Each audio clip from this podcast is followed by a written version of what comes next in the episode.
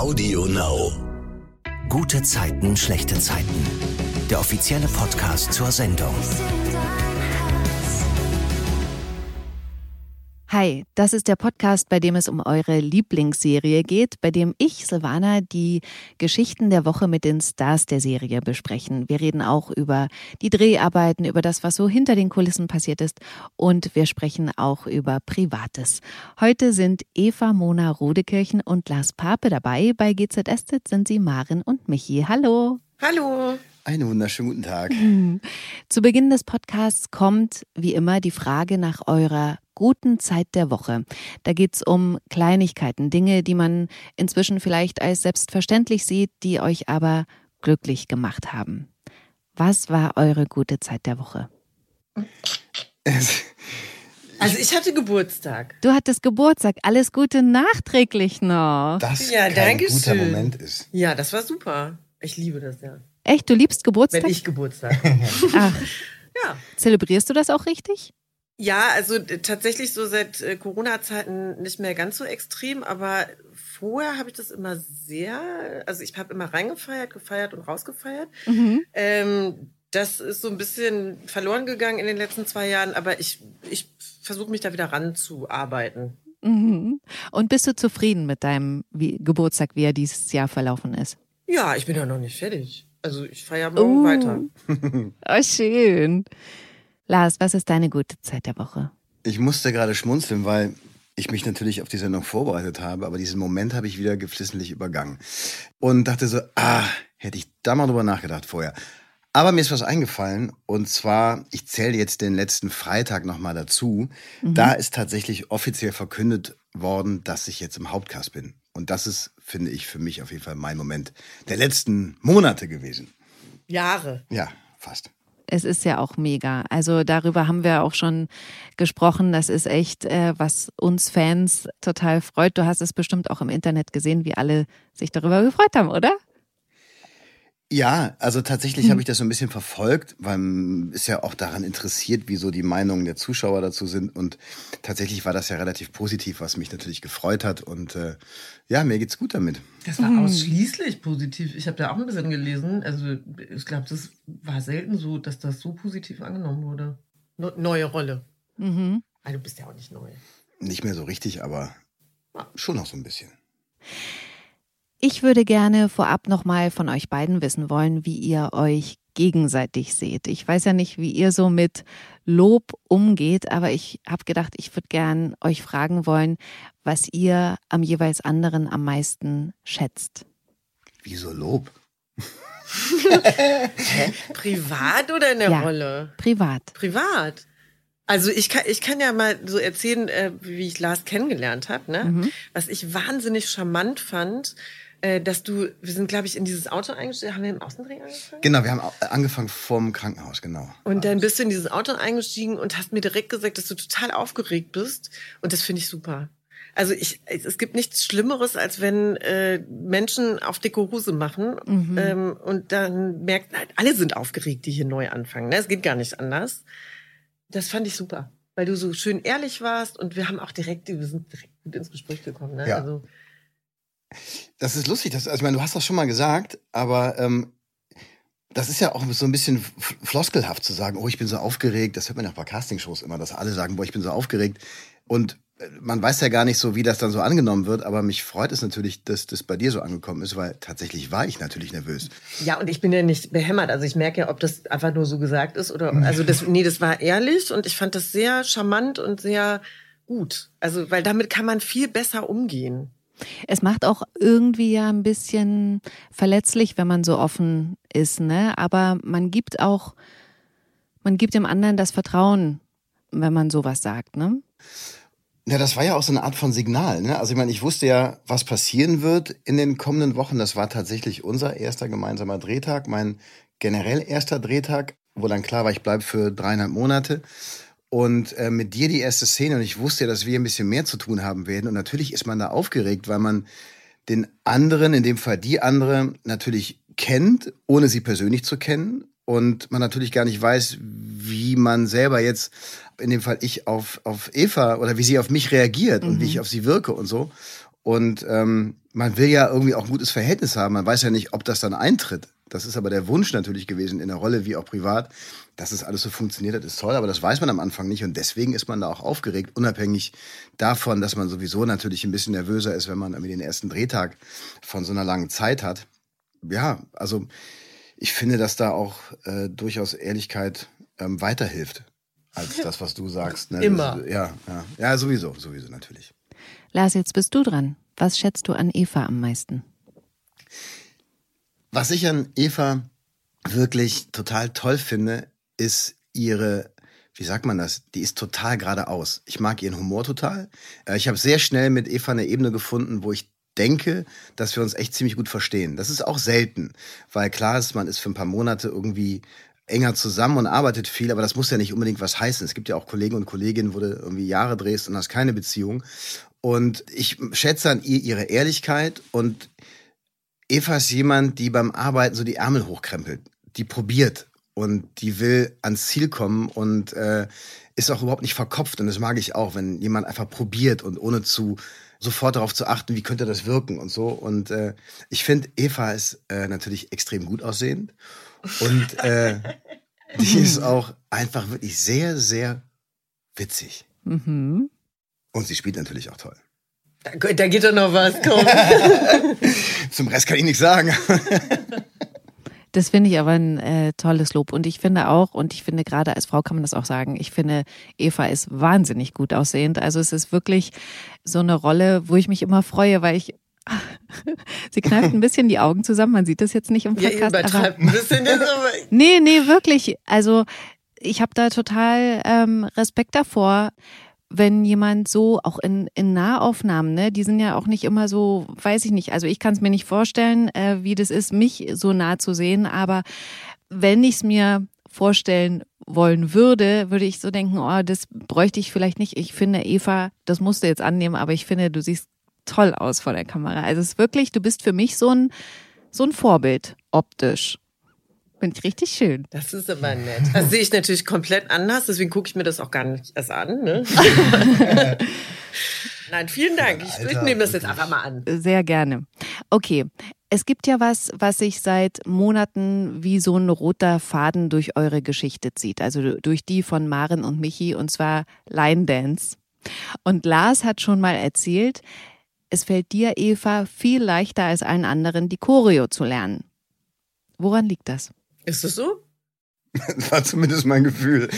Naja, also ich habe natürlich ja so ein bisschen eine Vergangenheit, äh, was das betrifft. Also ich war ja mal in den neunziger Jahren Country-Sängerin. Ach. Äh, damit habe ich ja angefangen. Ist ja interessant. Und äh, da mussten wir, da haben wir nicht Line Dance, sondern Square Dance gemacht. Mhm. Also das war so eine Show. Und da haben wir das ein bisschen gemacht. Und ich habe ja äh, auch Musical studiert. Und äh, da, ja, also ich meine, ich, also ich würde mich nie so weit aus dem Fenster lehnen und sagen, ich äh, habe Tanz gelernt, weil das habe ich nicht. Also da könnt ihr auch gerne mal meine Tanzdozenten fragen, die würden das auch so unterschreiben. Es gab sicher Leute, die das konnten bei mir im Studiengang. Äh, ich gehörte nicht dazu. Mhm. Aber natürlich musste ich es trotzdem machen, vier Jahre lang. Und äh, ja, aber ich würde jetzt nicht behaupten, ich kann tanzen. Mhm. Aber ich habe Spaß dran. Das ist schön. Das finde ich auch voll cool. Es sieht auch äh, sehr locker aus, finde ich. Bei ja, Rolle Maren. Locker aus. Okay, dann äh, das andere Thema, was dazu passt, ist ja die Klamotten, die zum Line Dance gehören, die ich auch immer super spannend finde. Und darüber würde ich, also nicht nur über die Klamotten vom Line Dance, sondern über die Klamotten eurer Rollen allgemein gern mal sprechen. Gibt es ein Kleidungsstück, was ihr von eurer Rolle gern auch privat hättet oder sogar habt? Ja. Erzähl, welches? Also tatsächlich die Cowboystiefel. Ah. Also weil die Cowboystiefel, die die Maren jetzt anhat, das sind eigentlich meine Cowboystiefel. Das sind Evas Cowboystiefel. Also seit ich Country-Sängerin war, bin ich so ein bisschen Cowboystiefel-affin und auch so ein bisschen, also ich liebe diesen Style, mhm. wenn man den so ein bisschen mixt und bricht. Also so ein Komplett-Outfit wäre jetzt nicht so meins, aber genau. Und ich hatte mir irgendwann Cowboystiefel gekauft und ich finde, es gibt nichts Schlimmeres, als wenn Cowboystiefel neu sind. Die mhm. müssen eigentlich schon so richtig abgerockt aussehen. Die hatte die Maren. Die Maren hatte so richtig geile, abgerockte Cowboystiefel und dann bin ich halt zum Tosh, unserem äh, Kostüm Designer, Bildner, wie nennt man das hier? Und habe gesagt, sag mal, können wir die tauschen? Kann ich die Cowboystiefel von der Maren haben und ich gebe der Maren meine, damit ich die dann trage in der Rolle und die irgendwann genauso abgerockt aussehen wie die von der Maren, dann können wir sie wieder zurücktauschen. Und das haben wir gemacht. Ach, wie cool. Ja. Das ist aber ein schönes Insight. Danke. Ja. Lars. Also, es gibt jetzt tatsächlich nicht das eine Kleidungsstück, wo ich total scharf drauf wäre, es privat auch zu tragen. Wobei, ich finde deine Schuhe übrigens auch richtig geil. Also du hast doch diese so, so halbe Cowboystiefel, genau. Die finde ich richtig gut. Genau, das Level, äh, boah, muss ich unbedingt haben, das ist noch nicht erreicht, mhm. aber es gibt durchaus ein paar Sachen, wie eben diese Stiefeletten, die ich auch privat ganz cool finde. Mhm. Und ich muss sagen, dass ich nach meinem ersten Blog, wo ich hier war, da hatte ich immer so ziemlich abgeranzte Wildleder-Halbstiefel. Mhm. Und die wurden mir geschenkt und die trage ich sogar auch privat. Das ist dann natürlich auch so ein bisschen aus sentimentalen Gründen. Gut, jetzt bin ich wieder hier. Ich habe jetzt nicht gefragt, ob ich wieder mitbringen muss. Aber, ähm, aber ansonsten ist der Michi jetzt klamottenmäßig, also ich finde auch dieses Country- und Westernhemd ganz cool. Mhm. Aber ansonsten ist der Michi dann schon klamottenmäßig äh, privat ein bisschen von mir entfernt. Und wenn es möglich wäre, rein hypothetisch, gibt es eine Rolle, mit der ihr gern mal Klamotten tauschen würdet? Sunny. Also bei mir wäre es, glaube ich, eher Emily, aber ähm, ah. das kann ich natürlich nicht tragen. Also die hat ja, das ist ja die da, ne, also die Röcke, die die anhat, die kann ich dann vielleicht als Gürtel tragen. Aber dann schließe ich die Frage an, welcher Kleidungsstil spricht euch bei G Z S Z am meisten an? Das würde dann vielleicht passen.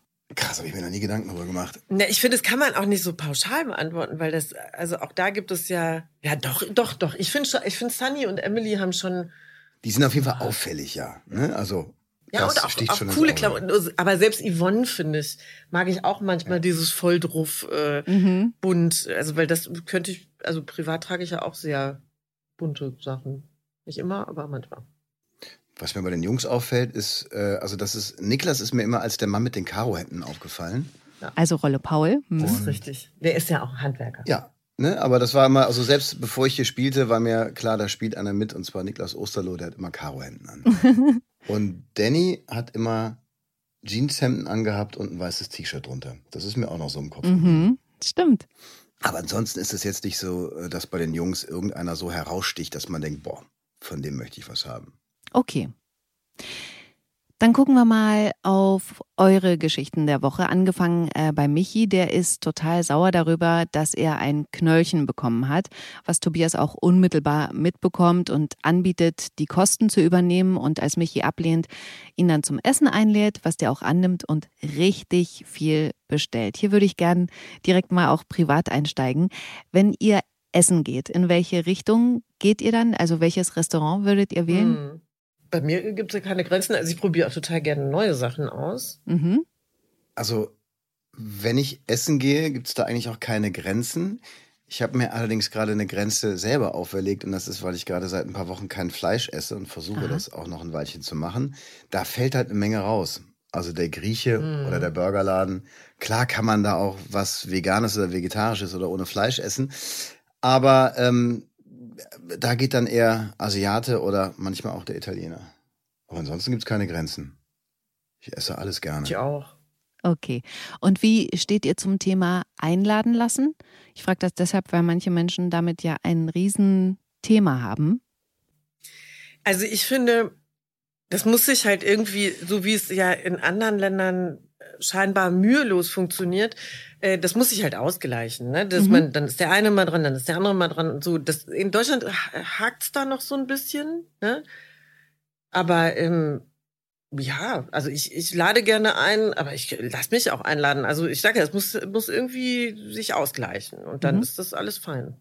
Ich glaube auch so, die Basis ist, dass ich selber gerne einlade, und ähm, ich bin auch damit groß geworden, dass wenn man mit zehn Freunden abends ausgeht, dass jeder mal eine Runde bezahlt. Also es war immer völlig normal, da wurde nie aufgerechnet, oh, ich habe jetzt aber zwei Bier oder zwei Cola mehr bezahlt als du. Ja, oder man teilt halt, ne? Das kann man ja, ja auch machen. Also das, so bin ich groß geworden, und ähm, ja.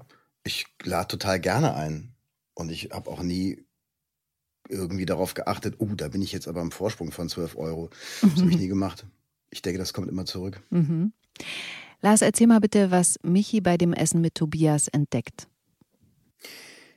Beim Essen bekommt der Tobias einen Anruf und verlässt den Tisch. Und dabei fällt ihm ein kleiner Zettel aus der Hose auf den Boden.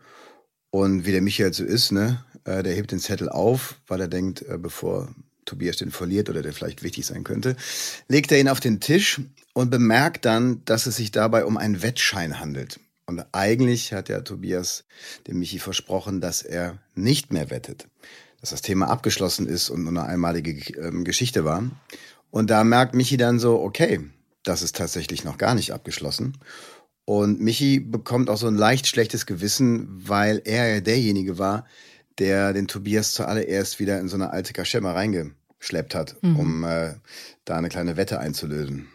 Aber Tobias, der spielt das ja sofort äh, direkt runter und sagt, Michi, du, das war eine einmalige Sache und du brauchst dir hier keine Sorgen machen. In der Geschichte geht es ja jetzt hier um Geldwetten, aber ich würde gern mal wissen wollen, wie ihr privat beim Spielen seid. Spielt ihr überhaupt noch Spiele? Also jetzt nicht unbedingt mit euren Kindern? Viel zu wenig. Also ich spiele eigentlich sehr gerne, mhm. aber mein Mann überhaupt nicht. Also der mhm. hasst es wirklich und äh, deswegen machen wir das auch nie. Aber ich habe immer ein Mau-Mau-Spiel in meiner Handtasche. Ach. Geil, habe ich gar nicht gewusst. Hätte ich das gewusst, hätten wir schon lange immer Karten gespielt. Oh, schön. Also ja, klar, mit den Kindern spielt man viel. Da will man natürlich auch immer gewinnen. Nee, ich nicht. ähm, also ich bin eher ehrgeizig, wenn es um Sport geht, den man selber ausübt. Also auf dem Tennisplatz hat man natürlich Bock zu gewinnen. Und beim Fahrradfahren möchte man auch immer schneller sein als in der letzten Woche. Aber beim Kartenspielen oder beim Gesellschaftsspielen ist das nett, aber niemals äh, wäre da so ein Drive-Hitter, dass man das unbedingt gewinnen muss, weil da geht es dann eher um Geselligkeit und nett zusammensitzen mhm. und nicht um Gewinnen. Aber ich spiele schon gerne, aber früher hat man viel mehr gespielt. Mhm. Eigentlich schade, ne? Aber weil du es gerade gesagt hast beim Tennisspielen, äh, die Frage stelle ich auch privat sehr gerne. Wenn ihr euch aussuchen könntet, ob ihr Badminton spielt oder Federball? Ich finde beides richtig kacke. Also das habe ich Ach. schon im Abi, fand ich das schon kacke. Alle fanden Badminton total cool. Ich dachte, das ist ein Kacksport, ey. Äh, kurz für mich, Badminton, ist das das gleiche wie Federball, nur mit einem Ball oder was? Und mit einem Netz? Ja, ja, aber Federball doch auch. Ja, da spielst du ja nur so ditsch, ditsch, ditsch, ditsch, ditsch. Bei also Badminton ist es ja äh, doppelt so schnell. Okay, dann habe ich auf jeden Fall nie Badminton gespielt, sondern nur Federball, weil wir hatten früher in unserem ersten, also da, wo ich groß geworden bin, hat mein Papa in den Garten ein, ein Netz gespannt und da wurde halt Federball gespielt. Mhm. Ja. Ich finde das immer so spannend, weil ich finde persönlich, bei Badminton geht es darum, gegeneinander zu spielen und einer gewinnt. Und beim Federball spielt man eher so miteinander, weil man den Ball so lange oben halten will. Beachtennis und Tennis. Ähnlich, oder? Beim Beachtennis willst du ja auch nicht gewinnen. Da willst du nur am Strand ein bisschen gut ja. aussehen und spielen. Oder ja, sonst musst du ja muss die ganze Zeit rennen am ja. Strand. Also das habe ich vorhin gar nicht. Ich dachte so, da gibt es einen Unterschied bei Federball und Badminton. Aber dann, ja, okay, so gesehen habe ich Badminton nie gespielt. Wir Zuschauer sehen dann, als Tobias nach dem Essen mit Michi wieder in sein Auto steigt, dass die fünfunddreißigtausend Euro, die er gewonnen hat und die da jetzt in einem Umschlag auf dem Beifahrersitz liegen, irgendwas mit ihm machen. Der atmet schwer und sein Blick ist irgendwie irre, würde ich so mal beschreiben. Könnt ihr nachvollziehen, was dieser Gewinn mit Tobias macht? Oder denkt ihr, es geht eher um das Zocken an sich bei ihm? Na, ich glaube, dass sich das so ein bisschen befruchtet, ne? Also ich kann selber jetzt überhaupt nicht in jemanden reingucken, der, der spielsüchtig ist, weil ich selber mit Spielen und Zocken in der Form nie was zu tun hatte. Ich meine, es ist halt eine Krankheit mm. und du bist halt wirklich süchtig danach. Und ich glaube, es geht letztendlich gar nicht so sehr um den Gewinn. Das brauchst du, um weiterspielen zu können. Aber ich glaube, es geht immer eher um den Weg dorthin, nämlich diese Spannung zu haben und dann Geld auf was zu setzen und zu hoffen, dass das eintritt. Ich glaube, der Gewinn selber ist, aber das ist auch nur mein Empfinden, wie gesagt, ich stecke da nicht drin, ist, glaube ich, dann sekundär, ob du jetzt mhm. zehntausend oder hunderttausend gewinnst. Ich glaube, eher dieser Nervenkitzel, den man hat. Ich glaube, das ist das, was süchtig macht. Nicht das Geld. Und habt ihr privat schon mal irgendwo was Größeres gewonnen? Du? siebenhundert Euro im Lotto habe ich gewonnen. Nee. Cool. Drei richtige, nee, vier richtige. Was hast du damit gemacht? Naja, das landet ja auf so einem Lottokonto. Und dann habe ich halt davon wieder weitergespielt. Also ich habe halt so ein Lotto-Abo, ne, so zwölf oder achtzehn Euro im Monat. Hat meine Frau da auch erst gemerkt.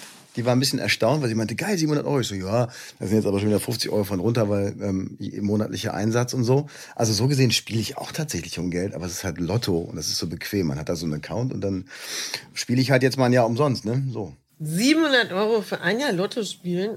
Das liegt halt da. Oder ich habe mir, glaube ich, fünfhundert Euro ausgezahlt. Nee, ich habe nicht so ein Glück im, im Spiel. Ah, dafür in der Liebe. Ja. Ja. Glaubst du daran? Weil du es gerade gesagt hast. Ja, ja, ich bin total abergläubisch, ja. Ach. Tatsächlich, ja. Also ich, ich freue mich dann auch immer, ich kaufe manchmal so Rubbellose und dann freue ich mich immer, wenn ich nicht gewinne. Cool. Okay, habe ich so auch noch nicht gesehen. Okay, um jetzt nicht zu sehr ins Detail zu gehen, ganz kurz, Tobias ist auf jeden Fall euphorisiert durch den Gewinn. Ihn stresst auch der Umgang mit Katrina nicht mehr so, von der er ja getrennt ist. Tobias hat dann auch die Ruhe weg, als er zu spät zu einem Kundentermin bei W und L kommt und sagt auch nichts zu seiner Entschuldigung. Also Katrin fällt da jetzt diese Veränderung schon auf. Und dann gibt es noch so eine tolle Szene bei Katrin zu Hause, wo sie dann Maren von dem peinlichen Erlebnis auf der Baustelle erzählt, wo Tobias sie aus einer Grube rettet musste, in die sie reingefallen ist, mhm. weil Katrin ja Tobias und einer Kundin nachspionieren wollte. Also erstmal dazu, wie fandet ihr die Geschichte? Für mich war es total nachvollziehbar, dass Katrin nicht einfach wegfährt, wenn sie merkt, die Kundin macht sich an ihren Typen ran.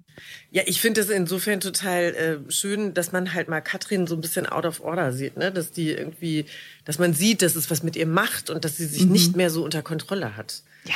Und dass es natürlich dann auch noch so lustig erzählt wird, ist auch ja, süß. Finde ich auch. Ja, also so eine, so eine, so eine, so eine ähm, schöne Panne aus so einer Eifersucht heraus ist ja auch fürs Format sehr lustig. Und das, also ich habe mich da auch köstlich amüsiert. Mhm. Und ich meine, es hat ja, es ist ja auch schön vorbereitet worden, weil da steht eine attraktive Frau, die macht dann deinem Mann in dem Moment irgendwie schöne Augen und äh, sie muss das überspielen, weil sie natürlich auch eine Geschäftspartnerin ist und da jetzt gar nicht so äh, mit offenen Karten spielen darf und äh, auch nicht will und dann passiert das. Ich fand das schon ganz lustig. Ja. Für mich war das total spannend, dass ich selber diese Kundin total doof fand, obwohl ich ja gar nichts damit zu tun habe, aber ich habe so eine, als Zuschauerin und als Fan sozusagen so eine Beziehung zu Katrin, dass ich das natürlich auch gleich richtig, richtig scheiße fand und das total nachvollziehen konnte. Tobi war doch voll professionell. Ja, ich fand auch ihre Stimme, ich fand gleich alles doof an der, ne? Also, weil das ist vielleicht so ein Frauending. Ja, voll. Weil Katrin das im Nachhinein alles so unangenehm war vor Tobias, da auch nochmal die Frage, könnt ihr euch privat vorstellen, dass euch irgendwas peinlich wäre? Also mir sind so viele peinliche Sachen im Leben schon passiert, dass mir wenig nur noch peinlich. Aber ich hatte, oh Gott, ich kann das glaube ich nicht, doch, das ist, ich erzähle das jetzt, das war wirklich mega peinlich. Ich war im Freibad mit meinem Kind und ähm, die hat gespielt mit ihrer Freundin und dann kommt so eine Frau mit ihrem Handy zu mir und ich habe die nicht so richtig gehört, ne, weil Freibad laut und so, und sagte wohl zu mir, ähm, ob ich ein Foto machen könnte. Und ich dachte, die will ein Foto von mir machen und habe dann zu ihr gesagt, nee, also grundsätzlich im Bikini schon gar nicht und ich bin auch hier mit meinem Kind, da mache ich auch keine Fotos und so. Und dann ging sie, sie war so ein bisschen irritiert, ich fand die Reaktion auch komisch. Und dann ist sie zur nächsten Frau, die neben mir lag, gegangen und hat gesagt, können Sie vielleicht ein Foto von mir und meiner Familie machen? Und ich so, oh Gott, nee, Entschuldigung, ich, ich mache das Foto oh, natürlich. Mann. Und das war so peinlich. Du bist ja, ja jetzt noch rot. Ja, das war so peinlich. Aber was für eine geile Geschichte. Ja, ich kann es so. so nachvollziehen.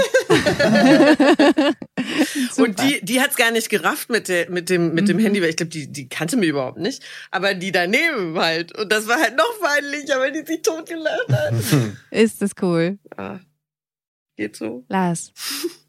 Äh, ich versuche gerade krampfhaft nach irgendwas zu suchen, was mir wirklich richtig peinlich war. Und ich weiß, es gibt peinliche Momente und zwar auch nicht zu wenige, aber mir fällt gerade ad hoc keine ein, tatsächlich. Vielleicht komme ich ja im Laufe der Sendung noch drauf. Ist es so, dass sich das vielleicht über die Jahre auch verändert hat?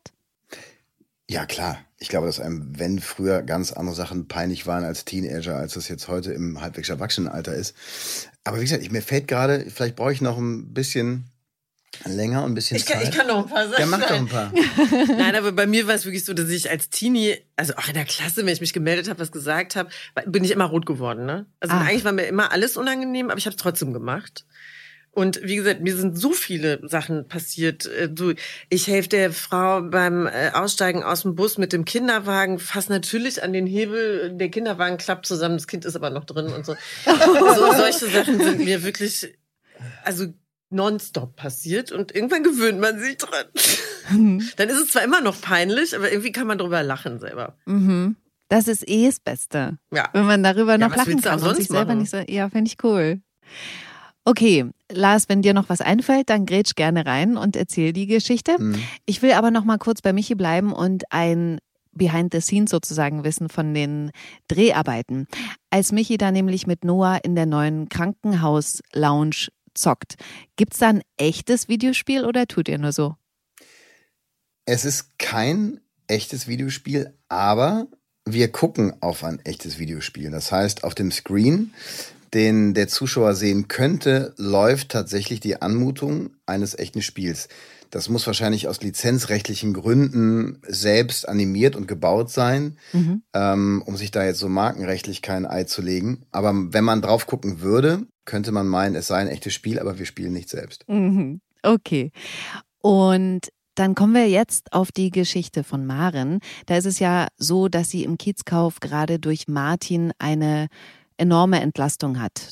Martin ist Tonis alkoholkranker Vater, den Lilly dahin vermittelt hat, weil Martin gerade nichts zu tun hat und der Kiezkauf ja auch schon ewig Leute sucht, die da hinter der Kasse stehen. Da hätte ich gerne, Eva, von dir ein kleines Insight zum Kiezkauf. Erstens, funktioniert diese Kasse wirklich? Die Kasse, ich hasse diese Kasse. Erzähl! Also ich habe es, ich hab es nicht gelernt. Wie lange habe ich den Kiezkauf jetzt? Boah, keine Ahnung. Gefühlt Jahre, Jahrzehnte, ich check sie nicht. Also ich weiß jetzt, auf welchen Knopf ich drücken kann, damit die Schublade da unten aufgeht, ne? Mhm. Aber ich schaff's immer wieder, da gibt's so einen durchgehend pfeifenden Ton, dass der angeht. Und dann kriegen immer alle die Vollkrise, ne? Weil ich dann irgendwie so versuche, so ein äh, ja drei Euro neunundneunzig einzutippen. Wiep, und dann musst du die halt komplett ausmachen, wieder anmachen. Okay. Ich bin nicht die Einzige, die sie nicht checkt. Also ich glaube, keiner kann die richtig bedienen. Also sie geht auf jeden Fall. Das ist ja schon mal... Sie geht, da weiß ich nicht, ob sie geht. Also auf jeden Fall macht sie Geräusche. Okay. Und ist da immer auch Geld drin oder sorgt die Requisite immer vor jedem Dreh dafür, dass da Wechselgeld drin liegt und nimmst ja, dann ja, wieder klar. raus? Noch? Okay. Ja, ja, also ich glaube, wenn da Geld drin wäre, wäre da dann auch kein Geld mehr drin. Also das, glaube ich, wird nicht funktionieren. Wobei die natürlich also gut aufpassen, ne? Manchmal ja. haben wir auch echtes Geld und das ist dann... Ja, ja, aber das ist ja vorher reingepackt. Ja. Also da liegt ja jetzt nicht seit einer Woche Geld drin. Die fünfunddreißigtausend? Und gibt's ein Produkt aus dem Kiezkauf, das du, Eva, direkt im Kopf hast, wenn ich jetzt eben Produkt Kiezkauf sage, weil es vielleicht so speziell ist oder... Mhm. Ist lustig, ich habe gerade ein Interview im Kiezkauf gemacht.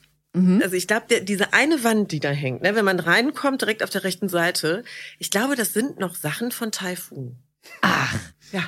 Und auch immer, wenn ich hinter dem Tresen stehe, dann gucke ich die an und denke mir, irgendwann werden Tiere da rauskommen. Es wird nicht mehr lange dauern. Und weißt du, was Maren am häufigsten aus dem Kiezkauf-Sortiment in der Hand hat, weil sie es abrechnet? Nee. Also Schokoriegel oft. Schokoriegel und ich glaube Schokoriegel auch. Ja. Ich hätte ja Wein getippt, tatsächlich. Nee, nee, nee.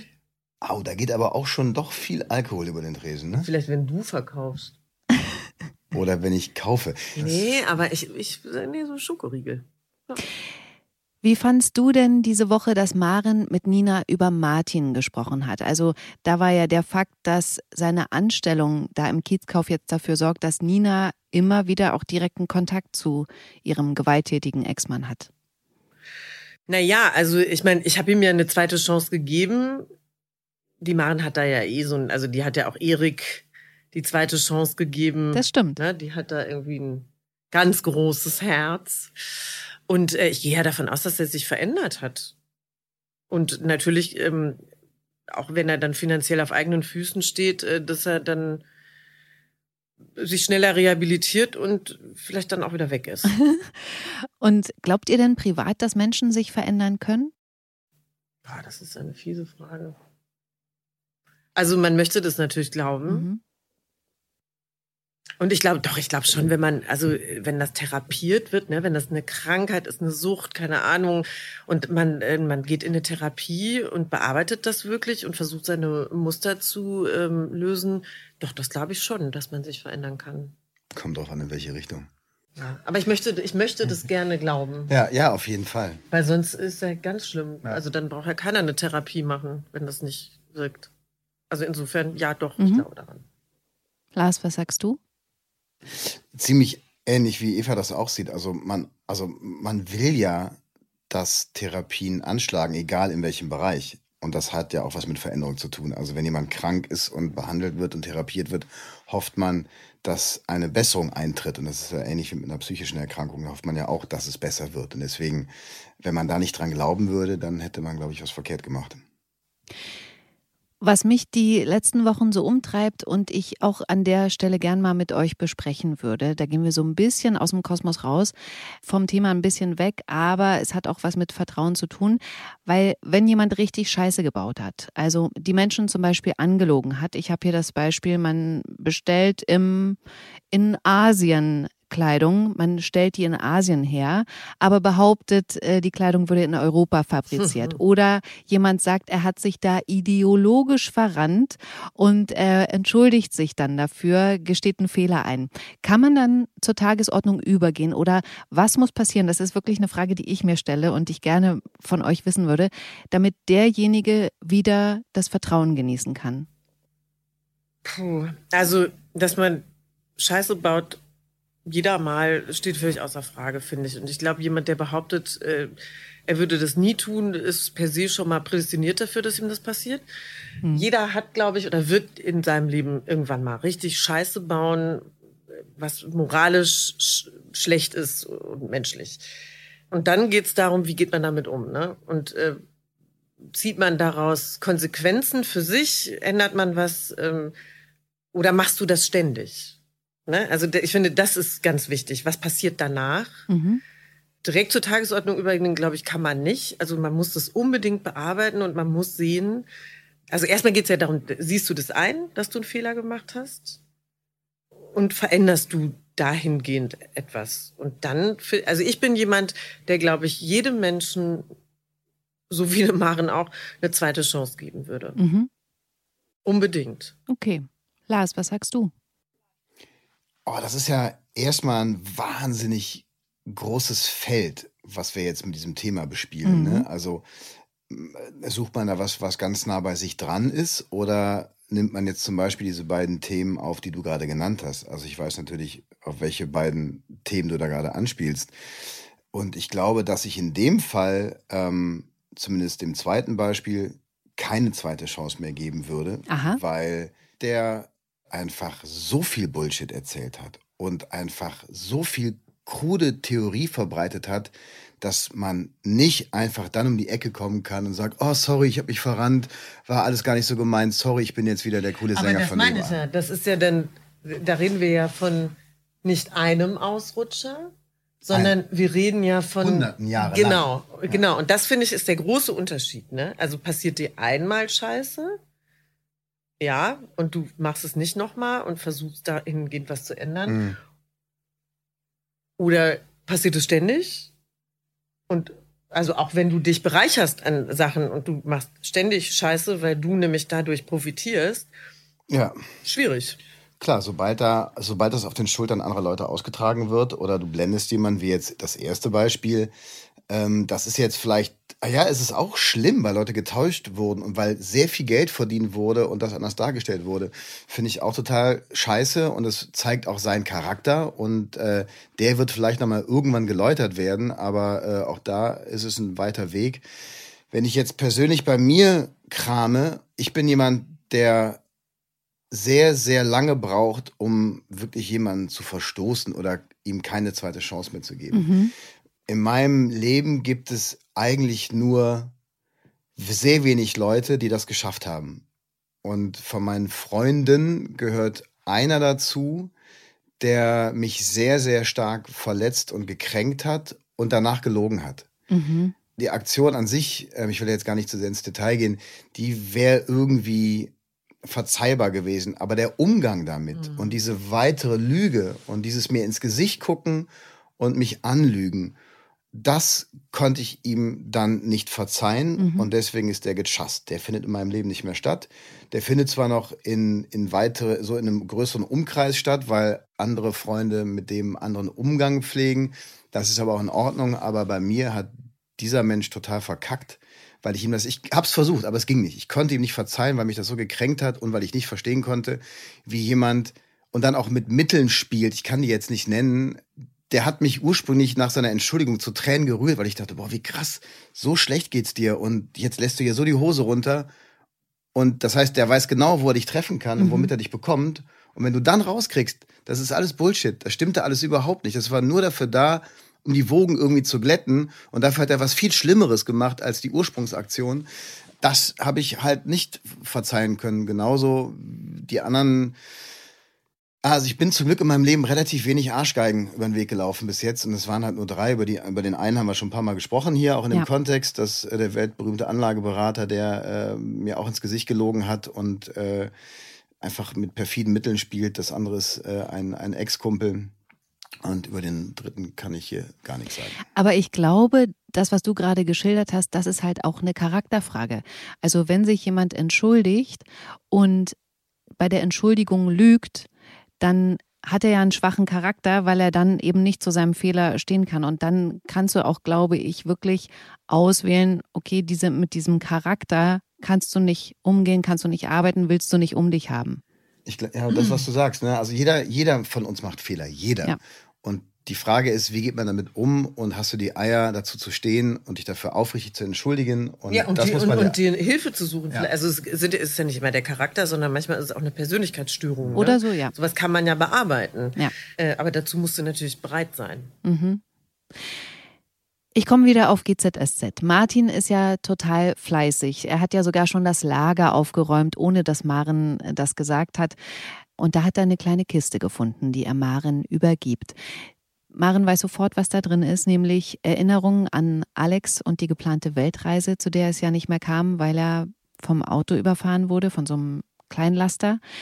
Eva, erstmal ganz kurz, kannst du nachvollziehen, und das habe ich mich wirklich gefragt, dass Maren relativ unmittelbar danach im Laden diese Kiste öffnet. Ja. Weil ich habe so gedacht, boah, hat die jetzt nicht Angst davor? Aber ich hatte das Gefühl, sie hat gar keine Angst. Also sie weiß nicht, Doch, was dann sie, kommt. Aber, ähm, ah ja, okay. Also sie weiß ja auch, was drin ist. Ne? Also d- natürlich, das, sie weiß dann, wenn sie das aufmacht, dann ist das alles ganz nah wieder. Was ja auch genauso ist. Und glaubst du, na gut, sie sagt es ja dann, ne? Also, dass sie nicht damit gerechnet hat, dass es sie so umhaut, weil sie bricht ja, ja, das klingt vielleicht ein bisschen krass, aber sie bricht ja schon zusammen, als sie das da durchblättert und weint. Und ich habe mich dann auch wirklich gefreut, dass ausgerechnet natürlich Michi zufällig im Kiezkauf auftaucht, weil der irgendwie ja dann auch immer das Richtige macht, finde ich. Könnt ihr kurz zusammenfassen, was dann da passiert? Naja, was passiert da? Also er ist halt für sie da, ne? Also du, ähm, auch da wieder ähm, nimmst du eigentlich deine Bedürfnisse zurück und bist wieder für Maren da und stärkst sie und hilfst ihr und das sagt sie dir ja dann auch. Also sie sagte ja auch, mein Gott, wärst du zu einem anderen Zeitpunkt in mein Leben gekommen, wären wir perfekt füreinander. No. Aber es war einfach zu früh.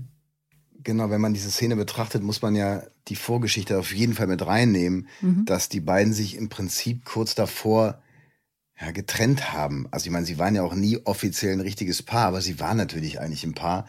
Und dann hat Michi irgendwann die entscheidende Frage gestellt, hat ein Nein bekommen und da war klar, okay, sie werden jetzt kein richtiges Paar. Hast du gar nicht. Hab ich, Nein habe ich nie gesagt. Okay. Stimmt. Du hast das Nein gedacht, aber nicht ausgesprochen. Und äh, Und wenn man diese Vorgeschichte dann dieser Szene zugrunde legt, ist es, ist es natürlich nochmal ein bisschen anders. Aber das zeigt so ein bisschen, wie Michi halt tickt, dass der halt dann in dem Moment das, was Eva schon gesagt hat, seine privaten Interessen einfach ein bisschen hinten ranstellt und dann für den Menschen da ist. Die Szene fand ich übrigens auch, als wir sie gespielt haben, total schön, weil ich hätte das Gefühl, dass wir uns beide da total fallen lassen konnten. Und ich meine, es gibt ja nicht nur gute Zeiten, schlechte Zeiten, es gibt ja auch subjektiv betrachtet gute Szenen und schlechte Szenen und also immer nur so subjektiv betrachtet, ne, so in seinem Empfinden, da hat manchmal ein Ton nicht gestimmt oder man später fällt einem ein, hätte ich jetzt mal so gespielt und da war das aber so, dass wir, dass ich das Gefühl hatte, man saß, wir saßen auch beide auf dem Boden, mhm. es hatte so eine ruhige, bestimmte Stimmung und äh, ich glaube uns auch im Nachhinein einfach jede Sekunde dieser Szene. Und ich gucke das total gerne, auch wenn es echt traurig ist, aber die hat total gut funktioniert und gestimmt. Eva nickt. Ja. Ich übersetze für die Hörer. Nee, ich habe ja, weil ich habe ich hab gerade auch darüber nachgedacht, wir hatten ja auch diese Szene in diesem Kühlhaus, ne, wo wir auch auf dem Boden mhm. saßen. Wir sind so Bodensitzer. Ja, da war es zu kalt. Stimmt, so das war kalt. Tatsächlich ein echtes Kühlhaus mit echten Minustemperaturen und ich saß da oben ohne, ne? Ja, ich erinnere mich. Stimmt, es war kalt, ja. ja. Wirklich jetzt? Ja. ja. Ach. Das war tiefster Winter. Ah, verstehe. Und alle standen in dicken Winterfelljacken und Mützen und Handschuhen. Und die Türen waren natürlich alle offen, also Durchzug und äh, ja. Das war richtig kalt.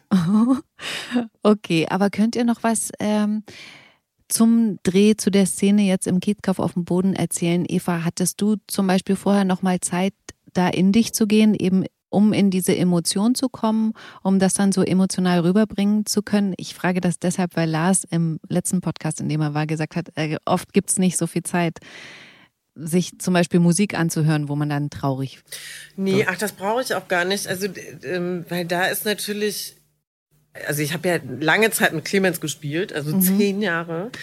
Und ähm, der ist mir ja, also gut, der ist jetzt Regisseur bei uns, aber als Spielpartner ist der mir ja schon verloren gegangen. Mhm. Und äh, das war ja wirklich ein Verlust, ne? Also das mhm. ist ja gar nicht so, nicht nur die Maren hat jemand verloren, auch die Eva hat ja ihren Spielpartner, ja, hat natürlich einen wahnsinnig tollen neuen auch, aber ähm, danke. Ne, das ist so, wie man immer sagt, so die, ähm, also man lernt damit umzugehen, aber die Trauer bleibt.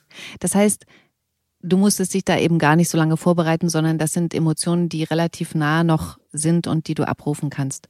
Ja, zum Glück ist es mhm. so. Also würde ich jetzt so behaupten, ja. Also ich habe jetzt nicht, nee, nee war, war, war gut abrufbar. Okay. Maren beschließt jetzt ja jedenfalls, die Weltreise nachzuholen. Und das passt auch gerade ganz gut, jetzt wo Emma noch nicht in die Schule muss. Und das sagt sie dann auch Michi, der sie darin bestärkt. Und sie sagt es auch Katrin, die sie wiederum bittet, ihr das nicht anzutun. Und äh, mit dieser Szene ist ja dann die Woche zu Ende. Vielleicht könnt ihr nochmal sagen, wie steht ihr zu den beiden Reaktionen, die ja sehr verschieden sind? Ich mochte das sehr mit, äh, die, die, die Szene mit äh, Uli.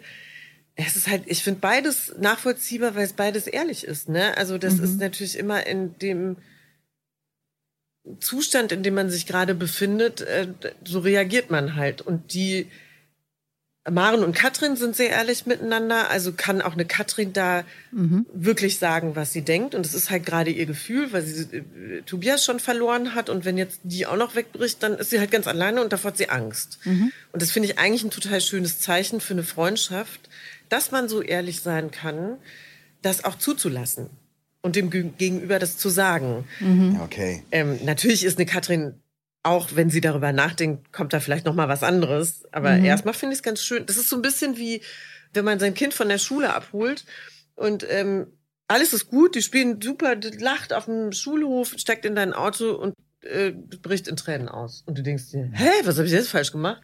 Aber das ist eigentlich auch ein total... Ähm, schönes Ding, weil äh, du weißt, die hat so viel Vertrauen zu dir, dass sie es bei dir halt alles rauslassen kann. Mhm. Manchmal ist es schwer auszuhalten, aber eigentlich ist es ein totaler Beweis von Vertrauen und Liebe. Tolles Beispiel. Bitte. Dem geht's, dem kann man ja fast nichts hinzufügen. Ich finde das äh, ganz großartig, aber auch ganz wichtig, Menschen, die einem wirklich nahestehen, auch seine Gefühle mitteilen zu können. Ich finde es total toll, wenn man auch, also gerade unter Jungs, wo das ja manchmal ein bisschen verpönt ist, irgendwie ehrlich zu sein oder gar Emotionen zuzulassen. Ähm, ich finde es toll, wenn man sich sagen kann, ey, du fehlst mir einfach gerade mal als Kumpel, weil du jetzt in Hamburg wohnst und ich bin in Berlin. Mhm. Ähm, ich finde das ganz wichtig, das seinen guten Freunden auch sagen zu können und dass die einem das auch genauso sagen. Und äh, Michi bestärkt ja Maren sofort. Heißt das, der ist quasi jetzt wirklich schon so über die hinweg? Nee. Oder war er eben nicht ehrlich? Also nee. Im Sinne von, wie Katrin ehrlich war. Der, der, der ist, das, das sind ja beide, da schwingen ja auch beide Seiten der Medaille mit. Mhm. Also er wünscht ihr, glücklich zu werden und er wünscht ihr tatsächlich, glaube ich, auch ganz ehrlich, wenn das für dich gut ist und wenn das für dich wichtig ist, mach diese Reise und sei Alex nochmal nah. Mhm. Ähm, das meint er total ehrlich. Und auf der anderen Seite ist er aber auch wahnsinnig traurig, weil er weiß, dass dann eine wirkliche Distanz zwischen den beiden liegen wird, also rein kilometertechnisch wie auch, wie auch seelisch, weil ähm, sie halt einfach noch nicht abgeschlossen hat mit der alten Beziehung. Ja, eben, aber insofern machst du doch das einzig Richtige. Also da, da gibt's ja gar keine andere, also weil alles andere hast du ja jetzt schon probiert. Ja. Ja. Das hat alles nicht funktioniert und das einzig Richtige ist, lass sie damit abschließen, weil dann ist die Chance, dass daraus was wird, genau, die größte. Und er sagt dann ja auch tatsächlich, pass auf, wenn du dich anders entscheidest, ein Anruf und ich sitze im Flieger. Und das meint ja er auch, genau so. Das glaube ich auch. Der würde alles stehen und liegen lassen in dem Moment. Was ich auch ganz nachvollziehbar fand und ich hier auch äh, kurz vor Abschluss des Podcasts nochmal besprechen will, ist der Fakt, dass Maren ja sagt, sie will die Reise machen, weil die eh schon durchgeplant ist und sie da quasi nichts mehr machen muss. Erstmal fand ich total cool, dass sie so eine offensichtlich gute Selbsteinschätzung hat. Oder Eva, was sagst du? Stellt sie da ihr Licht unter den Scheffel? Was meinst du jetzt damit? Dass sie die Reise gerne macht, weil sie schon durchgeplant ist, weil sie das selber vermutlich nicht hinkriegen würde, so zu planen. Siehst du Maren so? Schwierig, ne? Also ich glaube ja immer, eine Maren kriegt alles gewuppt. Voll! Ja, also das sowieso schon mal, es würde halt vielleicht ein bisschen... ein bisschen, wie nennt man das denn? Ähm, spontaner? Spontaner, ein bisschen mehr Kamikaze sein vielleicht bei ihr. Okay, alles klar. Und äh, wie ist das bei euch privat? Seid ihr gut im Plan? Lasst ihr euch lieber auf das ein, was kommt? Was liegt euch? Ui, also ich kann total gut für meine Freunde und mich Reisen planen. Mhm. Und Hotels raus, so, so, so ein bisschen so äh, produktionsleitermäßig. Das kann ich ganz gut. Mhm. Aber zu Hause bin ich dann auch manchmal gerne sehr chaotisch und verraffe tausend Sachen. Wo dann irgendwie äh, meine Frau mir sagt, wolltest du nicht vor drei Wochen dieses eine Paket, was halt genau drei Wochen im Flur steht, zur Post bringen? Ah ja, stimmt, da war ja was. Also das bin dann auch ich. Da stehen die Sachen schon mal gerne drei Wochen im Flur. Und ja, ja, mache ich morgen. Da bin ich nicht so richtig gut organisiert. Da, wo ich ja, organisiert sein muss. Ja, oder ist es nicht wichtig, oder? Ja, also, kann man auch so sagen. Das ist ja auch okay. Ja. Nee, aber bei, also ich bin bei Reisen sowohl als auch. Also ich bin, ich kann sehr gut Reisen planen. Mhm. Und ich bin auch, also wenn ich mit Freundinnen unterwegs bin, glaube ich, die Einzige, die dann die Reiseführer liest. Und sitzt dann schon morgens am Frühstückstisch. Übrigens, mhm. kurze Zusammenfassung von der nächsten Stadt. Ach, cool. Aber was ich auch kann, das habe ich auch schon gemacht, äh, gar nichts zu planen. Und mit dem Bus, das sind wir damals durch Brasilien gefahren, haben einfach gesagt, so, wir fahren jetzt einfach so lange mit diesem Kackbus hier, bis uns äh, das irgendwo gefällt, dann steigen wir aus. Und dann schauen wir mal. Das ist ja heutzutage noch viel einfacher mit Handys ja. und mit, mhm. wo du alles buchen kannst übers Handy. Das gab's ja damals alles nicht, ne? Also da sind wir teilweise in Dörfern gelandet, wo wir dann irgendwie unsere Traveler-Schecks damals tauschen wollten. Da gab's keine Bank im Umkreis von dreihundert Kilometern. Mhm, okay. Und abschließende Frage für den Podcast, die nochmal ein bisschen deeper geht, die aber auch noch zu dem Thema passt. Was gibt euch persönlich ein Gefühl von Sicherheit? Boah, Familie, Freunde. Ja, die Liebe meiner Frau tatsächlich. Mhm. Also gerade in den Momenten, wo mir mal der Arsch auf Grundeis gegangen ist, war es total geil, so ein Fels in der Brandung ja. zu haben. Oder weißt du, da bist du zu Hause und äh, die hält den Rücken frei und die bestärkt dich in gewissen Dingen und äh, beschützt einen auch und deine Familie auch. Ja, so. Ja. Ich finde, bessere abschließende Worte als Familie, Freunde, die Liebe meiner Frau gibt's eigentlich gar nicht für diesen Podcast. Der Lars möchte noch was sagen. Ja. Naja, wir müssen dieses eine Thema ja schon noch abschließen, ne? Das Thema peinliche Geschichten. Ich habe jetzt echt ah. drüber nachgedacht und mir sind bestimmt zwanzig Geschichten eingefallen und ich kann leider keine einzige erzählen, weil sie alle nach Mitternacht passiert sind und die gehören ja nicht in den Podcast. Aber nur, dass keiner denkt, öh, wie, dem ist nichts Peinliches passiert. Mir sind eine Menge, Menge peinliche Sachen passiert. Ja, ihr aber macht dann einfach mal so einen Podcast mit nur diesem Thema. Mhm. Das könnte ich eine Stunde füllen, locker. Mhm. Paillettenkleider in Kitzbühel, sowas. Mhm. Uh, das ist ein sehr guter Teaser. Ja. Die kann ich sogar vielleicht irgendwann erzählen. Dann machst du das so als Challenge. Mit äh. Also wir könnten uns, glaube ich, auch da oh. betteln. Wer hat die peinlichste Geschichte? Lass loslegen. Aber nicht jetzt. Okay. Okay.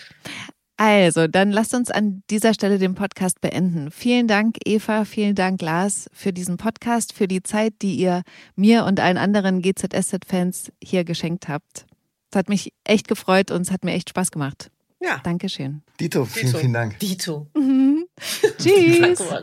Tschüss, schönes Wochenende. Gute Zeiten, schlechte Zeiten. Der offizielle Podcast zur Sendung. Sie hörten einen R T L-Podcast.